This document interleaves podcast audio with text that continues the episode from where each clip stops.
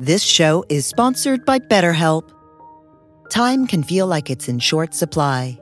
Between work, family, and friends, there's very little time left just for you. What would you do with an extra hour in your day? What's important to you?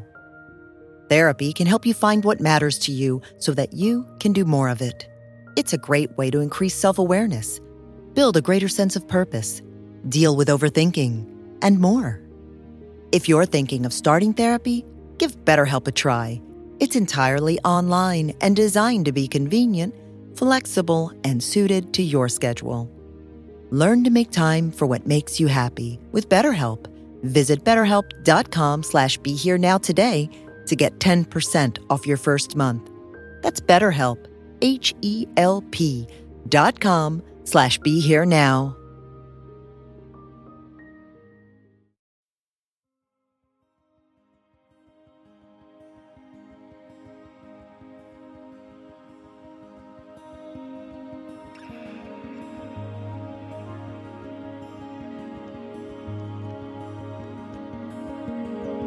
Welcome to the Be Here Now Network guest podcast. This series features talks from a myriad of modern spiritual teachers expanding on how we can all live a life in balance. If you're interested in supporting this podcast, please go to BeHereNowNetwork.com slash guest. I really can't uh, overemphasize the importance of a daily practice in these times. That we find some moments every day to still the mind. But even one moment of stillness can have a very good effect for a whole week, you know, even if you just come on Sundays. And that one moment has power of just connecting and the still the still mind offers us clarity and uh, it has power to it. So I just yes, for me, my practice uh, has become really important again to stay stay really clear. And doing a householder practice is challenging, right? I'm really lucky. I teach meditation, so I get to do it all the time. It's kind of a, a blessing of uh, my profession, I guess, if that's what you want to call it. um, so I wanted to talk some about community and sangha.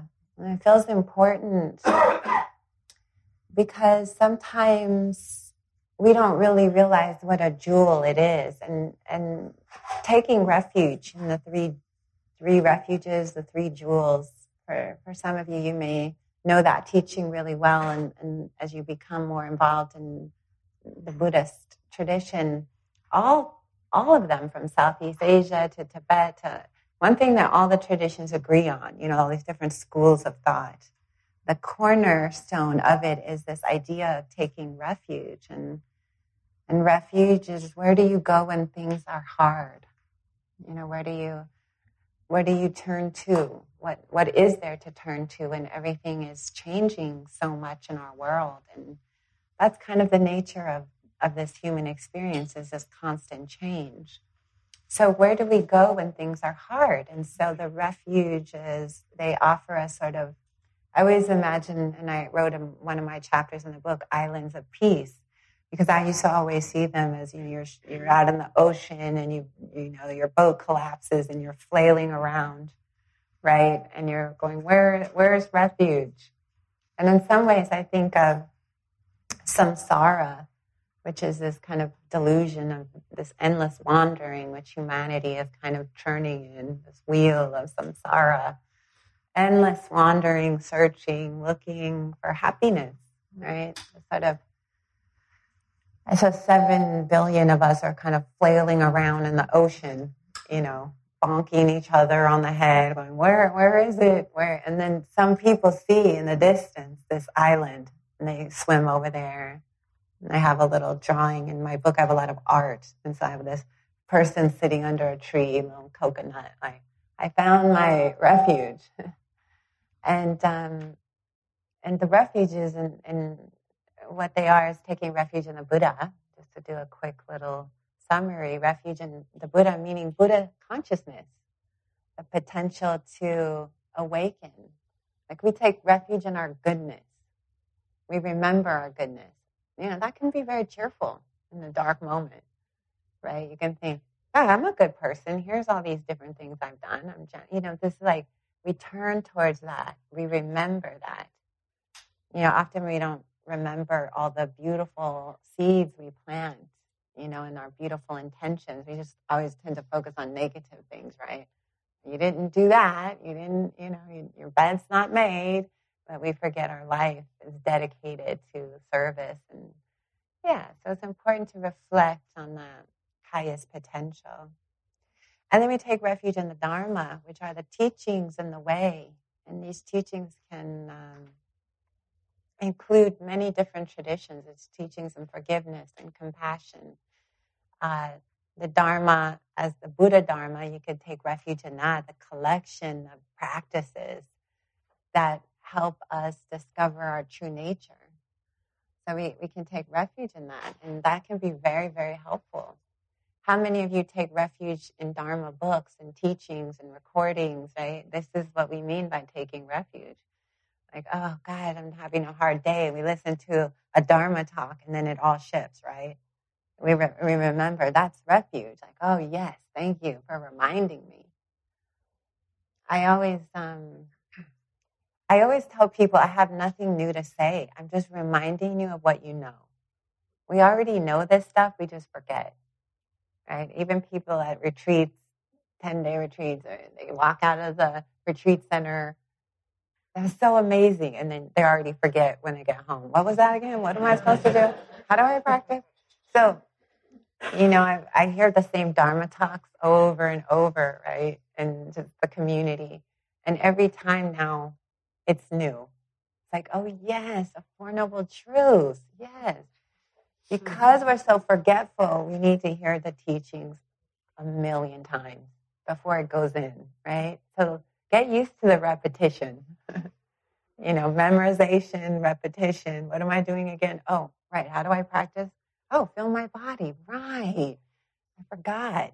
You know, I forgot. I forgot. Yeah. So, so that's all that we're ever doing here is coming together and reminding each other of the Dharma, reminding each other of our goodness, reminding each other to practice that goodness and to remember that goodness, right? We have to always uh, practice remembering. And actually, a synonym for mindfulness is remembrance. That word itself means to remember. So I'm reminding you of that. And then the third jewel uh, that has become very uh, important is the jewel of Sangha. And the Buddha described the three refuges as jewels. And if you think about a jewel, that's really a significant kind of um, image, right? Something extraordinarily valuable that uh, is precious in some way. And I think that this third jewel is underemphasized in most Buddhist communities that have evolved in the West. Now, in Asia, I think, or other cultures, is very woven in because of that culture is very community based. But we kind of grow up with this do it alone, right? Community, what do I need? It's me, my hard work, right? We kind of have this forge your way, pull, suck it up, pull yourself together, right? You don't need anyone. It's you, you, you.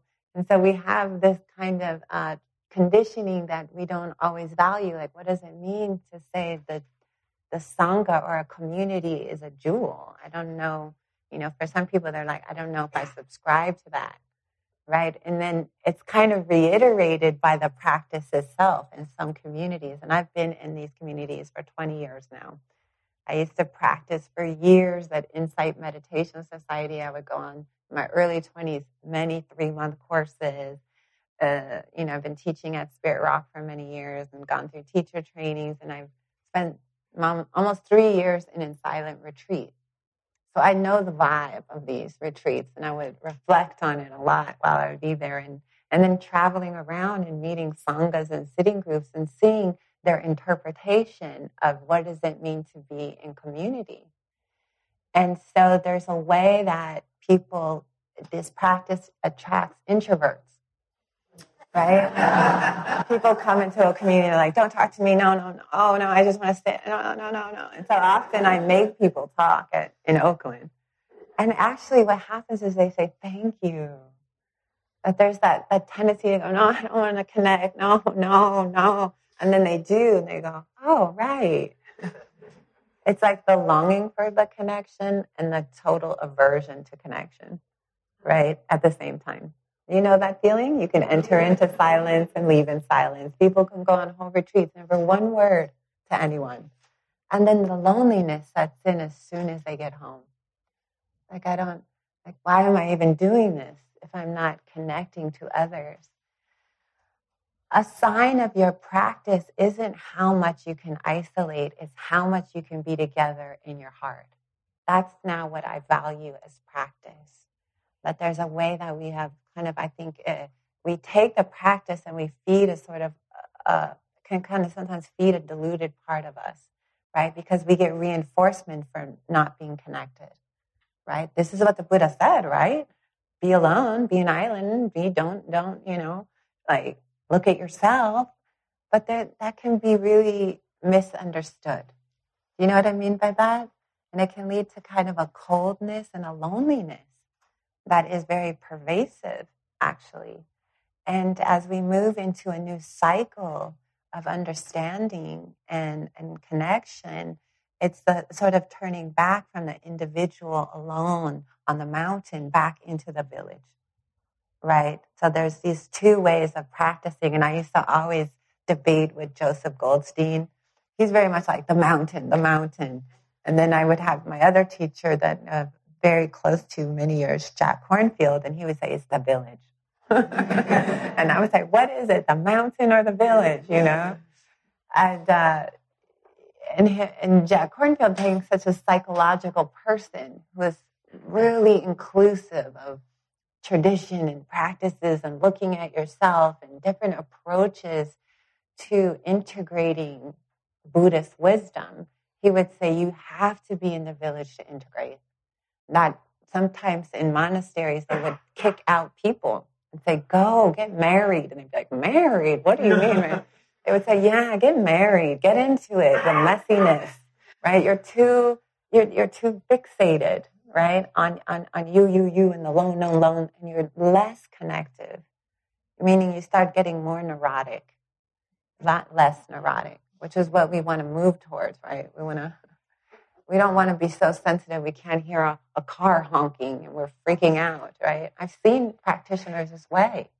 And I would think this isn't the path actually. There's something a little bit off that that is, that is sort of condoned or in a way, you know?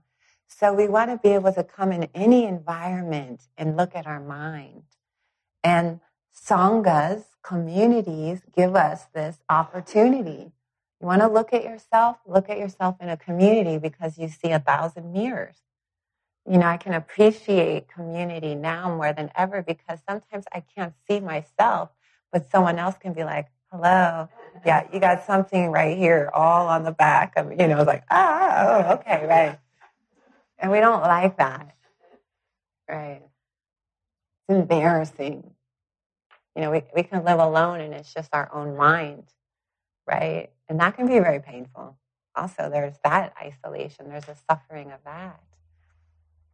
So I think one of my goals uh, in my own practice is that in Oakland, in 10 years, we built a really huge, very diverse community of practitioners of all types. And I've learned a lot in that process about myself.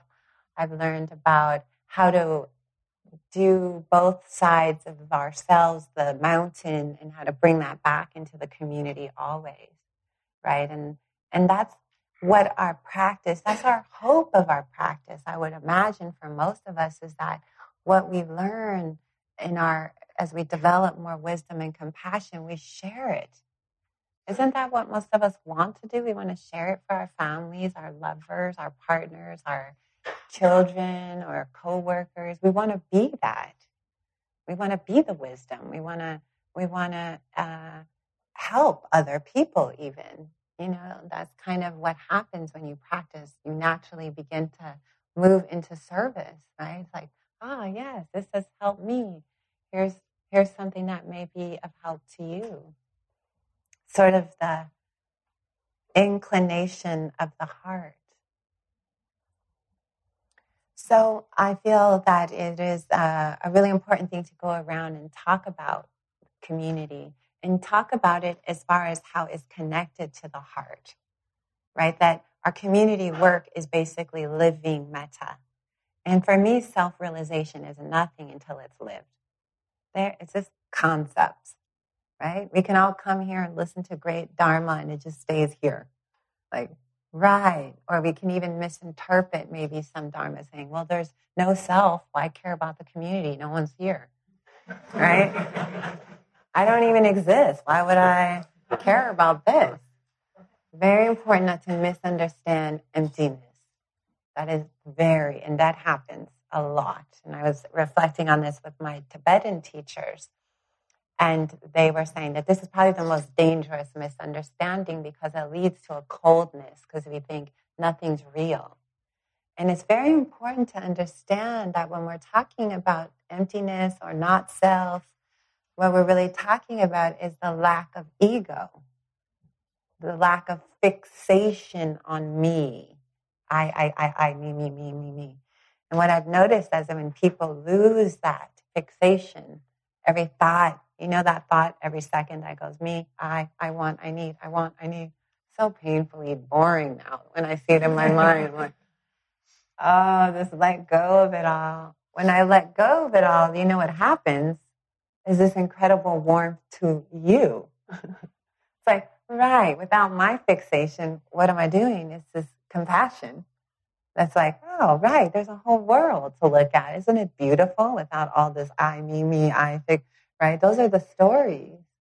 And so it's important to recognize that in the, when we're about teachings of no self or emptiness, anatta, all these concepts that are mostly concepts for people right now, although we catch glimpses of that, is that there's two truths. And I was talking about this on Thursday or Friday night. There's two truths. There is the relative reality, conventional reality. Conventionally, we'll say, it's Sunday. We're at common ground. My name is Spring. You're, you know what I mean? It's 1134, right? Those are we're on such and such street. You know, we need the can. You know, that's kind of what a relative level. Um, and on a relative level, that's where we're working a lot, right? Because on the relative level, if I hit my hand, right, or I fall down, something hurts, right? And that's that is a very deep truth. Like there's something going on here that is responsive. And then we also look at ultimate truth. Now, ultimate truth is also another truth. So if I was to look at this bowl, right, if I look at it on a quantum level, right, I go, right, that's super. There's nothing here. just moving particles. And it somehow comes together for a moment and it forms this, what we call bowl, or, you know, wherever you are in the world. It could be hat, who knows. Um, at some unknown part, the unknown flux in energy, it falls apart. This will eventually cease to exist somehow, right? So it's like, wow, how do I live on that level, right? We're all just particles of light. Moving energy. Someone sent me this really beautiful picture of a star, and they said, uh, I found this really old picture of you.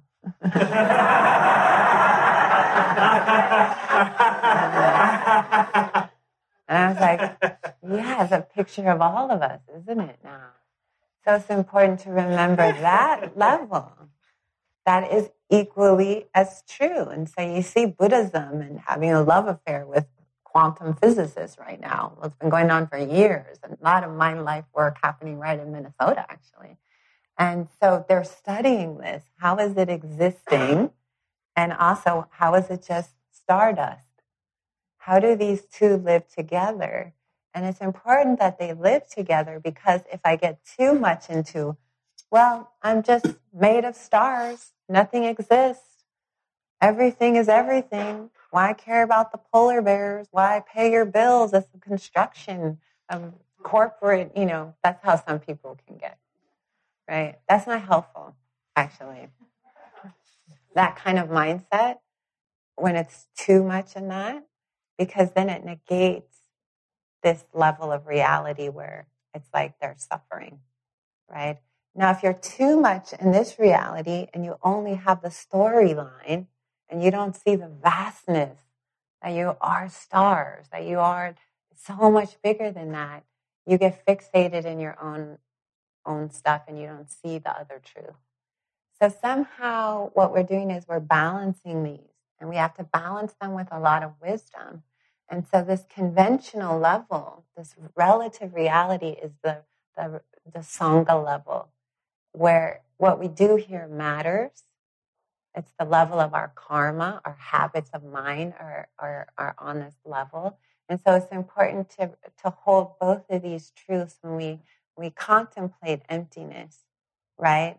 There's something is empty, yet it's not empty of compassion, right? On the other end of that, my Tibetan teachers and other teachers, they say, without when when somebody sees through the first level of emptiness, what usually transcends is this so much love they can't even believe it, because that is what is on the other side, right? If you're not with your story, what is it like?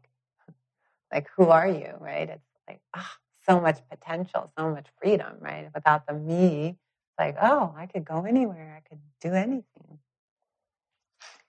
So I just wanted to say that piece as a way of, uh, yeah, describing that a little bit. And we don't have too much time here. We end at 11:45, right? Yeah. Okay. Um, I just wanted to talk about a few more things about Sangha. Um, you know, the Native American crazy horse. This was attributed to him. He said, "I see a time of seven generations when all colors of mankind." will gather under the sacred tree of life, and the whole world will become one sacred circle again. You are the seventh generation. We are this time. And so the Sangha now is a, takes on a higher significance as like minded people come together and help each other. This is kind of, I think, with everything that's going on in the world, a sort of a, the time now is a unification of the power of community. Like Thich Nhat Hanh said, there's no one being coming to save us. It is the enlightened community. It is the awake community. It is together uh, we uh, transform. And so, with that, I want to mention one quick story because it what it does is when we're in communities is it challenges us. So when we first opened our center in downtown Oakland, I thought, I'm such an open hearted person, right? That's what I was thinking. I'm so open. We're doing something no one else is doing. You know, I had all these like lofty ideas about myself. And I I had taken bodhisattva vows many times. When you take a bodhisattva vow, it means like beings are numberless. I vow to save them all. Some insane part of the mind can't even really wrestle with it, but you still say it, right? Even though I'll just leave it at that. So I had taken these bodhisattva vows as a way to set my intention, right? Vows are a way to their ultimate truth, right?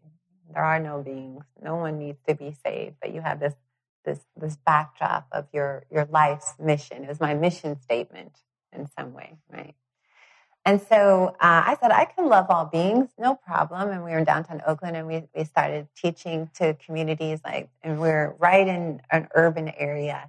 And so we had uh, groups for communities of color and we had groups for LGBTQI and we had groups for all beings. And we had a Sangha we started right away called Every Mind, Every Body, which was for people with illnesses and disabilities. And, and so we started a, a kid Sangha and a teen and, and, and so everybody started to come to the center. It became like, wow.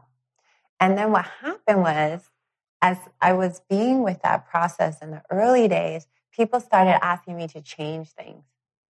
Right. So it started with a group of um, transgendered uh, community members that were coming and meeting, and they said, We need you to change the bathroom signs. Now, this was 10 years ago. Now it's like natural that we're all changing signs and lang- new language, which I love now. But they said, well, we need you to change this. And I was like, well, why? You know, that was instead of being like, sure, I was like, well, I don't know. I, and then a, a Spanish speaking group came and they said, we need you to translate all of this into Spanish. And I was like, well, then it's going to look cluttery. I don't, I don't know. Right. And I started to see all this resistance. And then there was a Vietnamese men group came and they said, we would like the altar to change. And I was like, but I set up that altar. I don't know. I don't, I like the altar like this, you know. And I started to see all this resistance. It was like, what I, I and I, I, started to feel that. And as a board member, I would start to I would start to feel this tightness, and I would think, what am I feeling? Aren't I saying for the benefit of all beings, right? and I started to feel attacked or judged, and and here I am, a black woman, right, saying, you know, I'm inviting all beings to come. You have to be careful what you wish for, right? because when you invite all beings into your life, everybody has something a little bit different, right? And you have to be willing to change. And so, so I went from being, and I went on a long retreat right in the middle of all that. I said, something is going on. My heart is closed right now, and I don't understand what it is I'm fearful or resisting here, right? I started to feel this resistance to changing everything again and again. And I was like, no, no, something has to stay, right? I insist it stay the same, right? Does that sound familiar?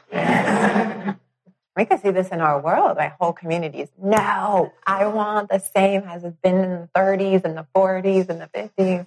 Nobody else here, nothing changes, the same statue, the same, right? And all these other communities are coming and going, it needs to be a little like this now, or lit, and, and people dying over this, like fighting to the right. And so I saw a piece of that in my heart, some, and it was so contracted and painful. And so I went on this retreat and I did a metta retreat and I had this huge breakthrough as I saw uh, my own resistance and fear, this deep fear um, that I'm not in control of something. Like I have no control. Things are changing moment to moment. That is the nature of reality. Why not let it in? And then I started getting excited once I had this huge shift, and I was like, right, you need to change it. How can we make it better for you? Right? And then it became like a bit of a, a, a game, right? How can I include more people, right? So all kinds of signs, all kinds of things, all kinds of, and some people walk and go, this drives me nuts, right? I can't, I can't do it. And I would say, well, this is the, this is the game here. It's like, let's change the language all the time. Like, how do we be more inclusive? Like when you're in a service, when you're, when you're in the business of opening your heart, take delight in those moments where you can accommodate something to make someone feel safe or they say i don't we don't use those words anymore. That's harmful. We use this. And i say thank you. Right? If that's if that's what it takes i'm willing to do that more for me. Because then i feel my heart opening. So you know i just wanted to share that with you all because had i not done that that was like it was waking me up. And at the end of the day the Dalai Lama has you know, he says, uh, love and compassion are not luxuries, they're necessities. Like, unless our community finds this harmony and you find your place and will be willing to wake up here. Like, it's not always fun, but it's not supposed to be, right? We're talking about our clinging, and sometimes you see it in, in a group. And to be willing to just fall on that, open to that, let it get into your heart, be willing to be humiliated, exposed, right? This is the path. It's not about hiding. you really want to get on the spiritual path, get naked, right? Because that's what you have to do. You can't hide all the stuff here and grow. We actually have to expose all of our thoughts and views. How wonderful. Expose yourself to yourself and then let go. So, inclusivity, the wisdom of that. And so um, I will just uh, end with a little uh, piece from the Dhammapada. Uh, where the Buddha writes, live in joy and in love, even among those that hate. Live in joy and health, even among the afflicted. Live in joy and in peace, even among the troubled. Look within and be still, even among the troubled. Look within and be still, free from fear and attachment. Know the sweet joy of the way. So, thank you, everybody.